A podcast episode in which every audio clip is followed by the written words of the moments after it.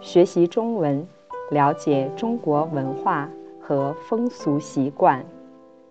这里是有温度的中文播客，边听边说，带你认识中国的历史文明与当代生活。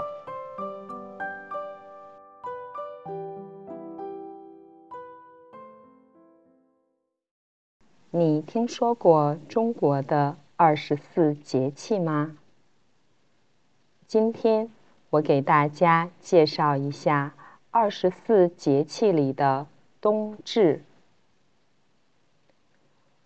古代的中国人通过观察太阳、月亮和星星的变化，总结出规律，确立了一年的。二十四节气，这也被称为中国的第五大发明。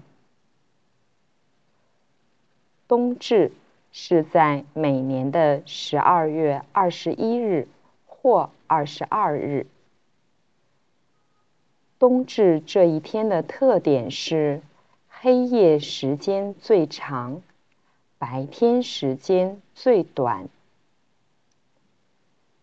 过了冬至，白天的时间开始慢慢变长，黑天的时间开始慢慢变短。从中国的阴阳哲学来说，冬至是阴气最重的一天。过了冬至，阳气就开始生发。冬至并不是冬天最冷的一天，而是过了冬至以后，天气才开始真正变冷，而且会越来越冷。从古代到现代，中国人都很重视冬至。有一句话叫“冬至大如年”，意思是冬至和春节过年一样重要。这一天，北方人吃饺子，南方人吃汤圆，和家人团聚。北方人。为什么吃饺子呢？有这样一个故事：在古代，一个很冷的冬天，一个村子里的百姓很穷，吃不饱饭，衣服也不够穿，耳朵都被冻坏了。一位很有名的医生叫张仲景，他看到以后，用药材炖了一些羊肉，炖好后把羊肉切碎，然后用面皮把肉包成耳朵的样子，再放到汤里煮熟。他给这个食物取名为“祛寒焦耳汤”。他把祛寒焦耳汤分给病人吃，人们吃完后觉得全身暖和了。过了几天，冻坏的耳朵也好了。后来，每年的冬至。人们就模仿张仲景做焦耳汤，时间长了，人们就把焦耳汤叫做饺子了。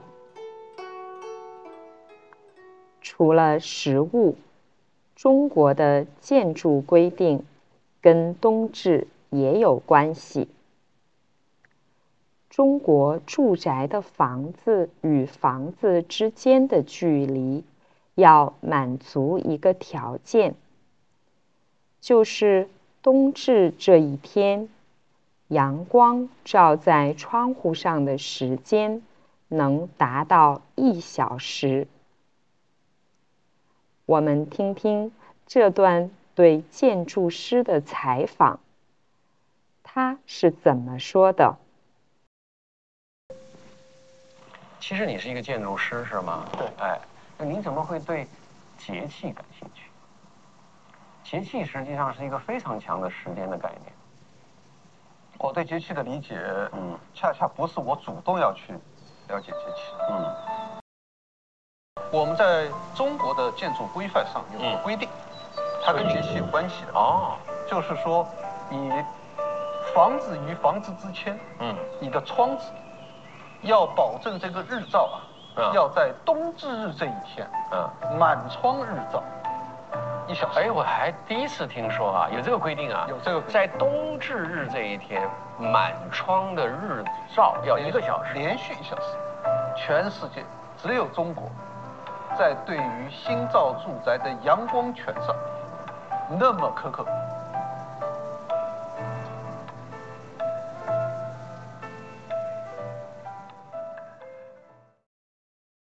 自古以来，二十四节气之首有两种说法，一个是冬至，一个是立春。我自己同意冬至是第一个节气的说法，因为这一天是一年中黑夜时间最长。白昼时间最短的一天。如果以冬至日作为二十四节气的起点，将冬至与下一个冬至之间平均分二十四份，每个节气之间的时间相等。每个节气间隔的时间就是十五天，这就是关于冬至的介绍。如果你对二十四节气感兴趣，想了解更多的节气特点，欢迎你留言告诉我，这样。我会在以后的播客中介绍其他的节气。